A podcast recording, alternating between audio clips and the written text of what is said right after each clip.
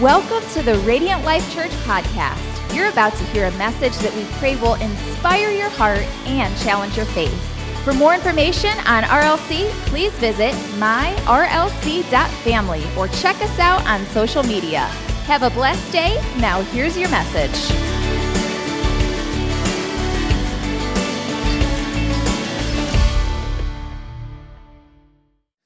But hey, I, am filling in today for Pastor Lance and Pastor Angel. They give me the privilege to speak this morning and kick off a brand new series. They uh, have been on vacation this week with their family. They got to go to the beach with their uh, three daughters, their son in law, and somehow a boyfriend that got to tag along. Uh, don't know how that works. I feel like I should have been eligible to go. If he's eligible to go, I would have taken a week at the beach and loved it. But uh, they are not here today. They're jumping back in tomorrow. I'm sure they're excited to get back and see you guys as well. Uh, but if you got a Bible with you this morning, we're going to be in the book of Ephesians, chapter 6. And you're going to notice, really, for this series, we're going to be in the book of Ephesians, chapter 6, quite a bit. Uh, so I figured as we're kicking off this brand new series called Battle Ready, there would be nothing more appropriate than telling you about the first time your boy got into a fight, okay? Now, I don't mean like I have a younger brother. I don't mean those fights like with your sibling where you like slap each other all the time and fight. I mean like a real fight that I got into. And in fact, I don't know if I've ever shared this story from the front because my fear is, or used to be, like some teenager's gonna hear this and be like, well, I'm gonna go get in a fight. Here's what I can promise you I am gonna be the least cool fight you've ever heard about, okay? Because here's where it starts it starts in a trailer park, and I'm wearing rollerblades, all right? I'm nine years old. I, live, I grew up in a mobile home park. And so there were two sides to this mobile home park. There's the older part and there's the newer part that had a pool, had a playground. And so me and my neighbor Tony went to the other side. We were hanging at the playground. He's on his bike. I'm on my rollerblades. I would still argue I was the cooler of the two, right? Um, but we're just having fun, hanging out. And this kid comes up who's a year older than me. He's a friend of his, I'm guessing from school. Tony knows him. I don't know him. But for some reason, this kid started messing with me. So he took his bike, and I'm standing there on my rollerblades, right? A little bit taller. And he starts bumping me with his bike. Now, mind you, I'm nine years old. So I look at him after he does it a couple times, and I say, Stop it right? Well, this kid then takes that as like an invitation to continue bumping me with his bike. So I say, stop it, right? Eventually, he does it enough where like it goes from just telling him to stop to then yelling for him to stop it, right? So it's at this point that he decides he's gonna jump off his bike. And if you've ever had a moment like this, you just know, you're not even thinking about it, something's about to happen, right? So he gets in my face, his 10 year old self, and what I'm sure sounded like I just talked sounded much deeper at nine years old. What you gonna do about it, right?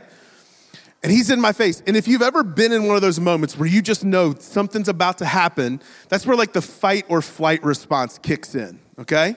Now, here's what I'll tell you there was no flight happening on rollerblades. You have to get a start before you really get going. By the time I would have turned, he could have grabbed me, had me on the, down on the ground, and just beaten the mess out of me, right? So the next thing I know, without thinking, I'm on top of this kid, and I'm just doing my thing. His sister starts yelling, screaming, gets me off of him, so I rollerblade back home. Once again, not cool at all, right? Rollerblade back home. I get up the stairs, right? You're wearing rollerblades, so you have to do like the stomp walk, like you're wearing ice skates. Get in my bedroom, sit down on the edge of the bed, and I just feel the adrenaline, right? Just going all throughout my body. I'm feeling as just like, ugh, like intense, just angry, a little worried that I'm gonna get in trouble. And a few minutes goes by, and my dad comes into my bedroom. And he says, Everything okay, son? And I'm sitting there on the edge of my bed with all this adrenaline, all this anger, and here's what I said. like, started sobbing to my dad because I like I didn't know what to do with the adrenaline of this whole interaction. Like I had no clue what was going on inside my body. All I knew was like I'm afraid I'm gonna get in trouble, and then maybe I hurt the kid and I didn't realize it. Once again, nine year old on rollerblades, wasn't hurting anybody, but I was just super nervous the entire time thinking, I'm gonna be in so much trouble. What happens from here? Here's what I want you to know this morning is you right now, sitting where you're sitting, have something in common with nine year old me. It is not the rollerblades. Those went out of style a long time ago. Although I think, I think they might be making a comeback. It's not the tears, right? Some of you might have cried a little bit, but you're not sobbing right now listening to me. We'd all hear it. Here's what you have in common with nine year old me is you are in a fight. You right now, in this moment, are in a fight. I don't care if everything is going really well for you right now. You feel great about everything in your life. Every relationship you have is on point and feeling excellent. Or if you're the opposite, where it seems like nothing is working, nothing feels good, everything gets misinterpreted, everything's a battle. The truth is, for all of us, whether you're on the mountaintop or in the valley, you are in a fight. You're not in a fight with a bully on a bike. You're not in a fight with a coworker who talks trash about you behind your back. You're not in a fight with the boss who doesn't appreciate what you bring to the table. You're not in a fight with your kids who always talk back to you because they always know best. You're not in a fight with your spouse, even if you were arguing on the way here and then you saw somebody in the parking lot and realized we have to turn it off now because we're at church, right? You are not in a fight with anybody that you physically see here today, but you are in a fight. You are absolutely in a fight in this moment. And this is the fight of your life. It's a fight that started before you were born. It's a fight that will likely continue after you die. You are in a fight, and you will always be in this fight. In fact, I'll put it like this Since before you were born, this fight's been happening, and the battle's been ready for you. The question we want to ask in this series is this Are you ready for the battle? The battle's ready for you. Are you ready for the battle? Are you ready to fight the fight of your life that's been happening since before your life began? And so, to do that, we're going to start next week. Uh, Pastor Angel is going to be preaching, and we're going to talk a lot about what the Bible calls the armor of God. Uh, but today, we're going to start this whole thing by simply talking about the fight that you find yourself in. And to do that, we're going to be in Ephesians chapter 6, starting in verse 10 here in just a moment. But to help you understand where we are in the scriptures, uh, if you're not familiar with where Ephesians is, it's towards the end. But Ephesians, this letter that Paul wrote, he wrote to a church that he had started. Uh, so in Acts 19, we find Paul on his third missionary journey. He's going around the known world. He's preaching the gospel, telling people the good news about Jesus. He's going and starting churches everywhere. And one of the cities that he stops in and he lives for quite a while is the city of Ephesus. Now, Ephesus was a big, influential city that was really like the hub for the goddess Artemis. And so you had people that their entire livelihood were building idols to this goddess. And so Paul comes in, he meets some people who are believers, and he asks them a question. He says, uh, Did you receive the Holy Spirit when you believed? Their response is similar to our response. They say many times, uh, We didn't even know there is a Holy Spirit. So Paul, the Bible says, prays for them, lays his hands on them, and they begin to speak in other tongues and prophesy. They've been baptized in the Holy Spirit. And in that moment, the gospel just starts taking off like gangbusters in Ephesus, right? It's just growing like crazy. It's having an impact everywhere they take it. And in the city, they're actually seeing an economic impact happen uh, when it came to the entire industry around the idols for the goddess Artemis. So much so that the people who profit off of this, they decide we can't put up with this anymore. So they start a riot and the riot is raging, and Paul wants to go in and talk to people, but all of his friends are like, You can't go. If you go, they will kill you. Now, Paul was not afraid to lose his life, but I do believe Paul knew it wasn't his time quite yet. So Paul takes their advice. He goes away, and now he writes this letter to the church in Ephesus, and he's writing them this letter saying, This is what the life that Jesus has for you is about. This is how you live this life. This is what unity in the church can look like. Like, this is what's really important. And as he rounds it out, he starts to talk about the fight that they find themselves in. So he says this in Ephesians chapter 6, starting in verse 10.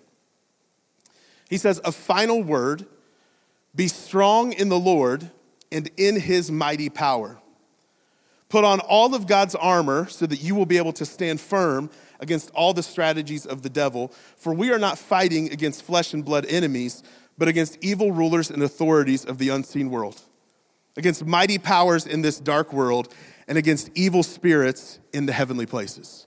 So Paul's writing, and he says, You, church in Ephesus, you are in a fight.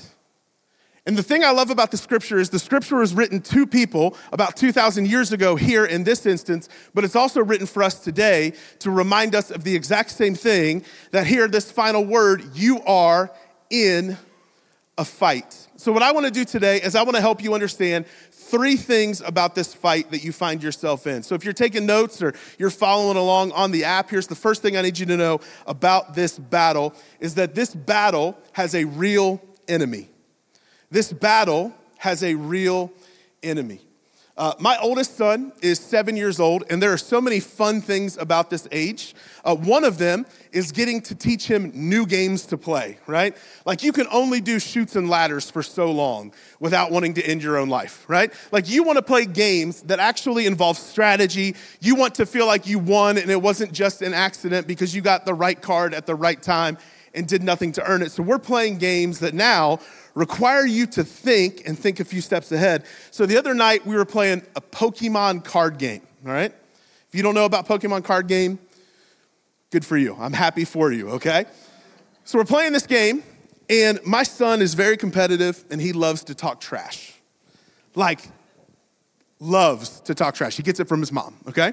Um, eh, not really, but loves to talk trash. And so my favorite thing right now is I don't let him win.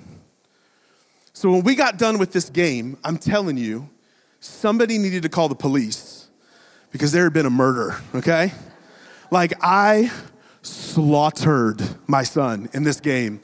And I, I let him know there are things you can do in a game against your four year old brother that you can't do against 37 year old dad.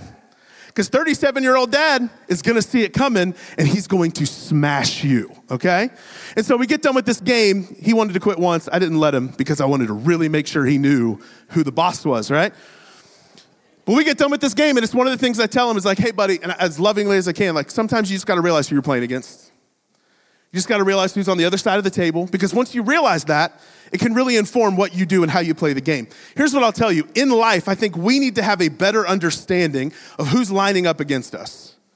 Like who it is that we're actually battling, because Paul makes it clear, right? It's not against flesh and blood enemies, but he says we need to stand firm against the strategies of our real enemy, the devil. Now, the problem we have with the devil in 2023 usually comes down to a couple things. Number one, I think a lot of times we made him so cartoonish that we don't see him as a threat. So we look at the devil and we think like he's dressed in red, he's got the horns, the pitchfork, blah, blah, blah, right? Does all that stuff. So much so that like we have it in pop culture where it's like the devil on one shoulder and an angel on the other as if they're equals. And we just don't think he's really that big of a deal because we think when we see the devil, it's obvious. And we don't have to worry about it then because we'll see him coming from a mile away. The other problem is, I think a lot of people have just decided for whatever reason we just don't even believe he exists. We kind of argue his existence away and act like that's something people believed a long time ago. We're more enlightened now. We're smarter. We just understand there are evil people that do evil things, and this is what we're fighting against. Paul would argue against that, but guess who else would argue against that? Jesus. The ultimate trump card right there. You can't argue with that, right? So here's the, here's the reality is we take Satan seriously because Jesus takes Satan seriously. We take Satan seriously because Jesus takes Satan seriously. In fact, notice some of the things that Jesus says about Satan. He called him the enemy, called him the evil one. He said he's the prince of this world and that he has a kingdom. In other words, he's saying Satan, the devil, has influence here right now. He says that Satan is a liar and the father of lies, that he's a murderer and has been one since the beginning. He claims that evil men are Satan's sons. He says a woman was once bound for 18 years by Satan. He looked at one of his disciples, Peter, and says, Peter, Satan desires to have you. He says that Satan has angels, and then he says one more thing. He says, Oh, by the way, eternal fire is prepared for him. Like, if Satan isn't real, then we'd have to claim Jesus must be making a lot of stuff up. And I don't know about you, I'm not comfortable saying that I trust Jesus to save my soul, but I don't trust his input on the devil. Satan is someone we take seriously because Jesus takes Satan seriously. So, if we're going to take him seriously, here's some things we need to know about Satan real quick. Is that Satan is destructive, deceptive, and determined. Satan is destructive, deceptive, and determined. Jesus says in John 10 10, he says that the thief, another thing he calls Satan, he says the thief's purpose is to steal and kill and destroy. So make no mistake about it, the devil's end goal for your life is complete destruction. He wants to take everything about you, everything you love, everything God has for you, and wants to annihilate it. His goal is destruction. But like I said, he doesn't make it so obvious to where we see it coming and go, well, I'm not going to do that. See, Satan is also deceptive because what he'll do is he'll take our destruction and he'll wrap it up and think this is make us think that this is something that will lead to our flourishing. That actually what Satan presents us doesn't look like pure evil, it looks like greatness. It looks like something that will stroke our ego. It looks like something that's going to make me feel better about me. See, he's deceptive. In fact, Paul writes this in 2 Corinthians 11 14. He says, Even Satan disguises himself as an angel of light remember about 10 years ago, my wife and I, we were starting a brand new church in West Akron. And so we're in that phase of the life of the church where we are uh, trying to build a team and we're raising money. So I would have, like, no joke, some days where I'd have five or six coffee meetings in a row to recruit people. And I was dumb and in my mid 20s and didn't realize you can drink water at some of these. So I would be like six coffees deep at this point so by the end of the day, I'm sitting there and I'm wondering, why does nobody after like three o'clock ever join our team? It's because I look strung out on something, right? Like I'm scratching my own neck, I'm bouncing around, I'm, like what's happening, right? But there was one lady, I was meeting with her at a coffee shop just up the road from my house where my wife and I still live. And I'm, I'm listening to her, trying to, I should say, but off to the side, there's a University of Akron student, and he is interviewing a man who claims to be one of the leaders of the Wiccan community in Highland Square, the neighborhood that my family and I live in. And I was like captivated. Like, I, I couldn't stop listening. I, I, I was the worst listener for her because I couldn't take my ears off of this conversation happening over to the other side. And I'm listening to this guy talk about his experiences and what he feels and what this does in his life. And there was a day where I would have heard all that and I would say, dude, you're just making stuff up. Like, that's not real. You're not real. Come on, you're faking it. But that verse in Second Corinthians, honestly, just came to mind for me that day that even Satan disguises himself as an angel of light. See, here's the truth, guys. People are experiencing evil disguised as something spiritual, as something good for them every single day. There are people who have been completely lied to, and they believe that what they're experiencing is for their best. They don't actually realize it's the deception of Satan, and it's heading towards their destruction. Satan is deceptive, but he's also determined. Uh, Peter, the guy that we said Jesus looked at and said to him, Hey, Satan desires to have you. Peter would years later write in his letter to all the people that would read it, he says in 1 Peter 5 8, he says, Stay alert. Watch out for your great enemy, the devil. The reason I think it's important that we really read what Peter wrote is he says that the devil is a great enemy. Peter's been a few rounds with him at this point. Like Peter is the one who would be deceived into denying Jesus three times. Peter's the one that would really have to, to really start from the bottom back up because he had fallen for the schemes of the devil. And he says, You got to watch out for him. He's a great enemy. He prowls around like a roaring lion looking for someone to devour. So make no mistake about it, Satan is real. This battle has a real enemy, and he is destructive, he is deceptive, and he is determined, which takes us to the second thing we need to know about this battle, and it's that this battle is a spiritual battle. This battle is a spiritual battle.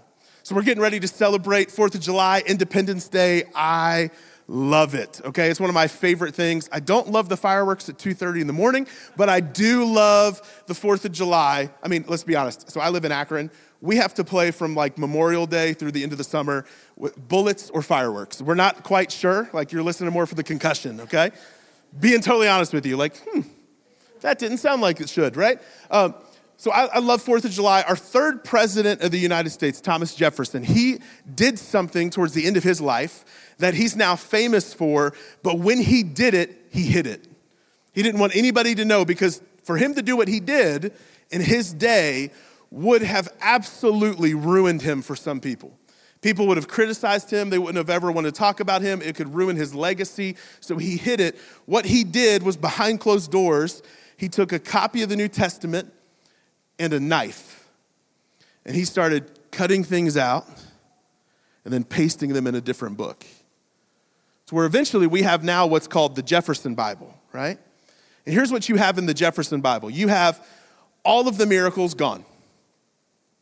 Anything miraculous that happened in the life of Jesus, it's out of there. He took everything that his enlightenment brain couldn't rationalize and got rid of it to where what you have left now in the Jefferson Bible is a New Testament that presents Jesus as a moral man who can teach you some incredible things, but has a horrible end to his life. Because in the Jefferson Bible, there is no resurrection, there is no walking on the water, there is no multiplying of the loaves and the fish. All of that, if it couldn't be reasoned, was taken out. Now, I don't think that many of us in here are planning on going home today picking up your Bible and a knife and cutting things out. I don't think that's going to be a temptation for you, mostly because I wonder if half of you know where your Bible is. But, but, here's what I'll say. I think what we do, honestly, is a lot of times we have the same attitude that people like Thomas Jefferson had. We can't make sense of the supernatural. We can't figure out the spiritual. So, what we do is we take it, we read it and go, that's cool, put it in a corner, and then act like it doesn't exist. Here's the tough truth about that, guys the supernatural, the spiritual, it's as real as it gets. Like everything you see and experience now, all of it is underpinned and informed by something spiritual. Every single bit of it our entire existence that feels physical is actually spiritual. So I want to be careful to make sure it doesn't sound like I'm saying there's stuff that's just spiritual and stuff that's just physical. I'm going to argue with you that it's all spiritual, every single bit of it. But what we do is we tend to approach every single battle in life as if it's 100% natural. So if I get frustrated with a person, I don't need to pray about it, they need to be better. If my husband doesn't do what I tell him to do, it's not because he's being discouraged or beat up or fighting some kind of spiritual battle or the enemy's waging war against our marriage. It has to be that he's just coming up short. We act like everything is natural, so we fight every single battle because we believe it's natural. We fight it as if it's natural. And so constantly what happens is we lose battles. We lose lots of small fights because we don't recognize them for what they are. This battle is a spiritual battle. So here's my challenge for you. I, my hope would be today you begin to flip the assumption. Like, what's the worst thing that would happen if the next time you felt attacked, you didn't just try to figure it out naturally, but you prayed about it? What's the worst thing that would happen if, when all of a sudden you hear somebody's been saying something about me, you don't just go after that person or put something about, on, about them on Facebook without using their name, but you actually decide, no, I'm to take a step back. I'm to pray about it and ask the Holy Spirit, Holy Spirit, what do you want me to do? What's informing this? Because I'll tell you, a lot of times, the people you can't stand because you think they're jerks, they're just super discouraged. Like you think you have an enemy, what they really need is a friend, and you could be that for them. But we treat everything like it's natural, so we're gonna fight natural things natural ways and constantly feel like we're, we're coming up short. Here's what I want you to understand spiritual battles are fought with spiritual weapons. Spiritual battles are fought with spiritual weapons. Paul writes this in 2 Corinthians chapter 10. He says, For though we walk in the flesh, in other words, our experience is physical. Like, I don't know about you, when I leave this place today, I'm not just gonna all of a sudden like morph into the lobby. I'm gonna use my legs, I'm gonna walk there. My experience is in the flesh, it's all physical. For though we walk in the flesh, we're not waging war according to the flesh. For the weapons of our warfare are not of the flesh, but have divine power to destroy strongholds. It's incredible when you start to realize how truly spiritual your existence is, how you can start to have victory in things you never thought you'd have victory over. Like, what if your porn addiction isn't just about porn? What if it's not just about sex?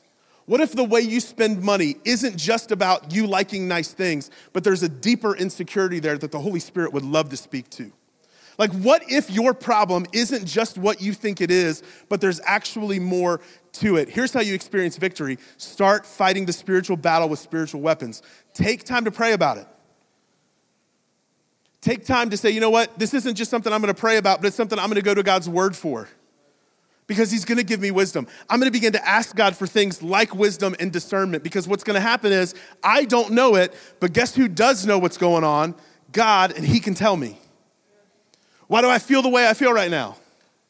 Cool. I think you should absolutely see a counselor. I'm not telling you not to, but I will tell you let's do a counselor plus the Holy Spirit. Let's ask God what's going on here. Taking times to do things like fasting.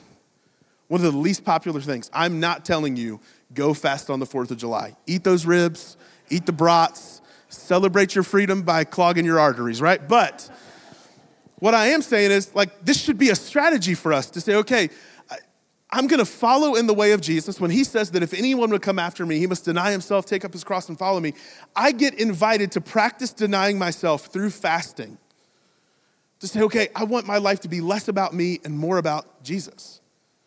It happens when we decide we're gonna fight spiritual battles with spiritual weapons. But there's one spiritual weapon I, I don't want you to overlook because it feels the most natural, and that's biblical community. Biblical community. Like you in this room are the answer to somebody else's prayer. It's not because you're great, but it's because Jesus can make you available and use you for great things. There's something incredible that happens when you have somebody else has the right to challenge you and you not go, well, that's church hurt. They told they didn't agree with what I said I was going to do. Yeah, because what you were going to do was dumb, right? But embracing biblical community to say, like, when we say, like, this is church family, like, I use that phrase a lot. I don't use that because it sounds catchy. I, I use that because I believe there's actually a weight to that, right? Like, community actually matters. If we're going to win spiritual battles, we got to fight them with spiritual weapons. And one of those things is each other. So, what do you need to know about this battle, this fight? Well, this fight, once again, has a real enemy. His name's the devil. He is deceptive, he is destructive, and he is determined. This battle is a spiritual battle, and spiritual battles are won with spiritual weapons. And the last thing you need to hear about this battle is this is that this battle is finished, but it's not over. This battle is finished, but it's not over. Uh, I love movies. I do. I love movies. Now, the problem is the movies I love and the movies my wife loves are two very different things, okay? I like to watch things blow up. It doesn't need to have a plot to it. If somebody flies, if they shoot lasers out of their eyes, I'm good with it. I am so on board. Like, I just love to see mindless movies. My wife likes Pride and Prejudice, and that makes me want to vomit, okay? Like if I hear Mr. Darcy one more time, I'm going to kick something, okay? But here's the thing my wife, God love her, right? Been with me for almost 16 years. She could watch the same movie and the same show over and over and over and over and over. And I'm like, when, for the love of God, will something blow up? Like, just for once, something blow up. But that's not how we roll. Now, there is one type of movie that we do enjoy watching together. And that's typically when you take somebody's real life story and you put it on the big screen. Like, just enjoy it. I know not all of it's real. I know they stretch the truth on some things, but I tend to enjoy it. So, about a year ago, uh, we saw the movie Elvis. Anybody ever anybody see the movie Elvis? Some of you are like, I didn't see the movie, but I was live for it, right? So, either way, I wasn't, so I had to see the movie. Sorry, guys. Um, so, went to see this movie, and like, it was to me, it was a movie, I got lost in it, right? Like, this guy, Austin Butler, who played Elvis, like incredible. His voice, crazy change, like the, his mannerisms, everything, the way he sinfully moved his hips, all of it seemed very legitimate. I thought, I have never been that limber. Like, that's never been a thing for me. All the movie was great. It, here's the thing Elvis was a cultural phenomenon, still is. In fact, my wife and I know a guy we, we know from our past. He's got like Elvis tattoos all over his body, okay? That is not me, somebody else. Cultural phenomenon. So he'd have these concerts and people would be losing their minds trying to get to him, right? They'd be screaming for him to come back out for one more song, one more encore. He would give them an encore, maybe two. And eventually, what would happen is he would have to leave the building via police escort. And the only way that people knew this concert is truly over and you can go home now is somebody would come out over the system and they would say, Ladies and gentlemen, Elvis has left the building. And 90% of you that could say that are probably over the age of 40, right? Elvis has left the building, right? It was, it was this indicator out loud that said, This is over now. Go home. You don't need to be here anymore. I will tell you, one of the things that I love about Jesus is Jesus, in the, in the midst of one of the most painful things anybody could ever go through, being hung on a cross, he gave an audible, an out loud indicator that right now, in this moment, everything has changed. So, just like Elvis gets to invite people to go home, Jesus invites us to realize everything is different. How you live now can be completely changed. Here's the word he said, one word that we translate into three. He says, to tell us, tetelestai. It is finished.